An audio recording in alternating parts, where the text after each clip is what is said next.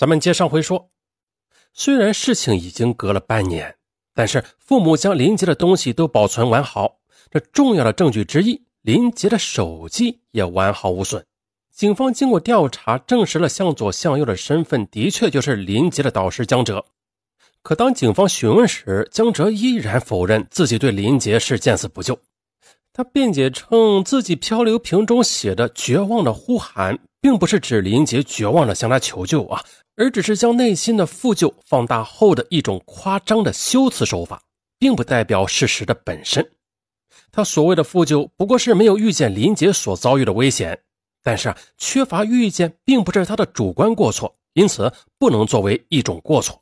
切，哎，这有文化就是好啊！你看这死的都能说成活的。他还说，他承认自己与林杰的确有一段秘密的恋情，但是就林杰是否怀孕一事，他称自己毫不知情，更不知道林杰当晚服下了流产药啊。那所以呢，关于林杰所怀的孩子是不是他的，他也不知道，因为林杰在送往医院前，这肚子里的孩子就已经流掉，不知去向了。接着，法院开庭审理了此案，江哲和妻子孙丽均出席了开庭。法庭上，面对原告代理律师的发问，江哲自信满满的给予了回答。而当律师问到林杰死亡当晚，在接到林杰的求助电话后，江哲夫妻是否为此发生过争吵？江哲和孙俪的回答却出现了分歧。孙俪称啊没有，而江哲称有。哎呀，在律师出示的一系列证据之后。最后，这江哲无奈地承认了，当晚接到林杰的电话确为求救电话，这与他在漂流瓶中写的内容相互印证了。庭审结束后，法庭采信了大部分漂流瓶的哀思内容，以此作为证据，当庭宣判江哲对林杰的死负有次要责任，而他见死不救、不作为的行为是导致林杰死亡的间接原因啊，因此判定他不作为的罪名便成立了。刑事附带民事责任，赔偿死者家属十万元。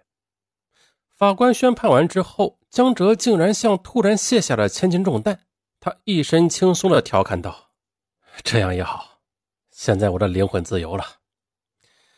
以前虽然我的身体是自由的，可是灵魂却在负罪前行，简直是苦不堪言呐。”接着，他当庭讲起了他与林杰的故事。原来啊，林杰跟着江哲读研之后。林杰的勤奋让江哲刮目相看。得知林杰的家境不好，每餐只吃最便宜的饭菜，也是贫寒农家出身的江哲也非常同情他，常喊着他去自己家里吃饭。林杰呀，他非常乖巧，也深得师母的喜欢。一天，林杰突然感冒，引发了高烧。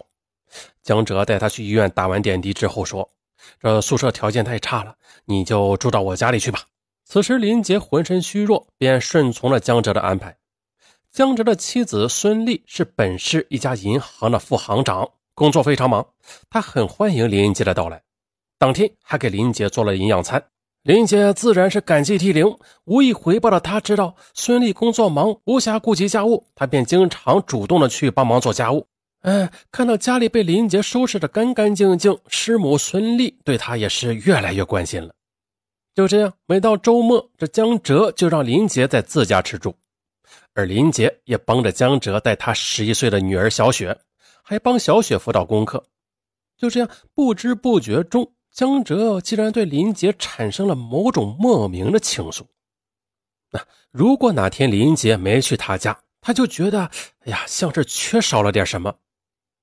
一天，林杰在江哲的办公室里用他的电脑准备论文，江哲呢就站在他身后指导。可是无意中从他领口处窥见了一个女性成熟的秘密，那一刻他只觉得浑身燥热。林杰也发现了他的异常，随后羞涩的低下了头。林杰那不胜娇羞的模样，更是鼓舞了江哲涌动的激情啊！他禁不住的一下子抱住了他，在他脸上、唇上狂吻起来。事后江哲十分内疚，可是林杰却说：“江老师，没事的，我也喜欢你。”哎呀，这句话马上让江哲的内疚抛到了九霄云外，再次激情暗涌。从那以后，江哲对林杰更是格外的关照了。但是他在人前总是小心翼翼的，每次与林杰约会，他都是约到离学校很远的地方，而且总是和林杰一前一后的。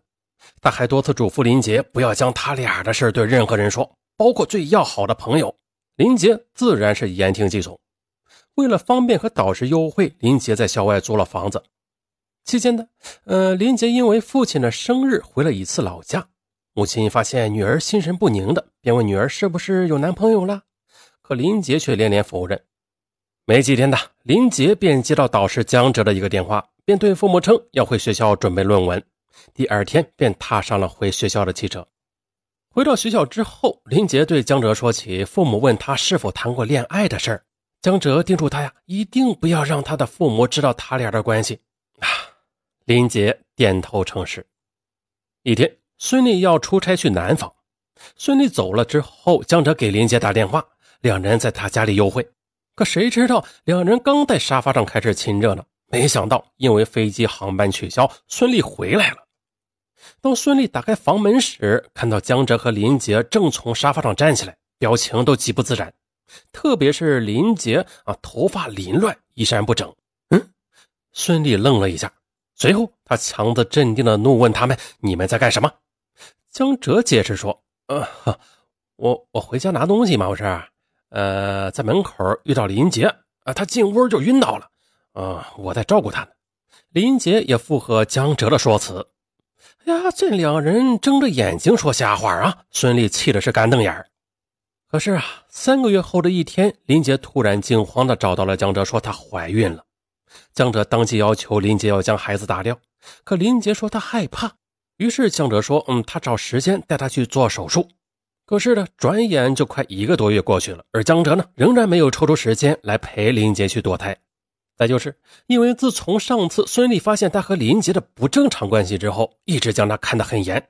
除了上班，这其他时间，江哲的一举一动都在他的眼皮子底下。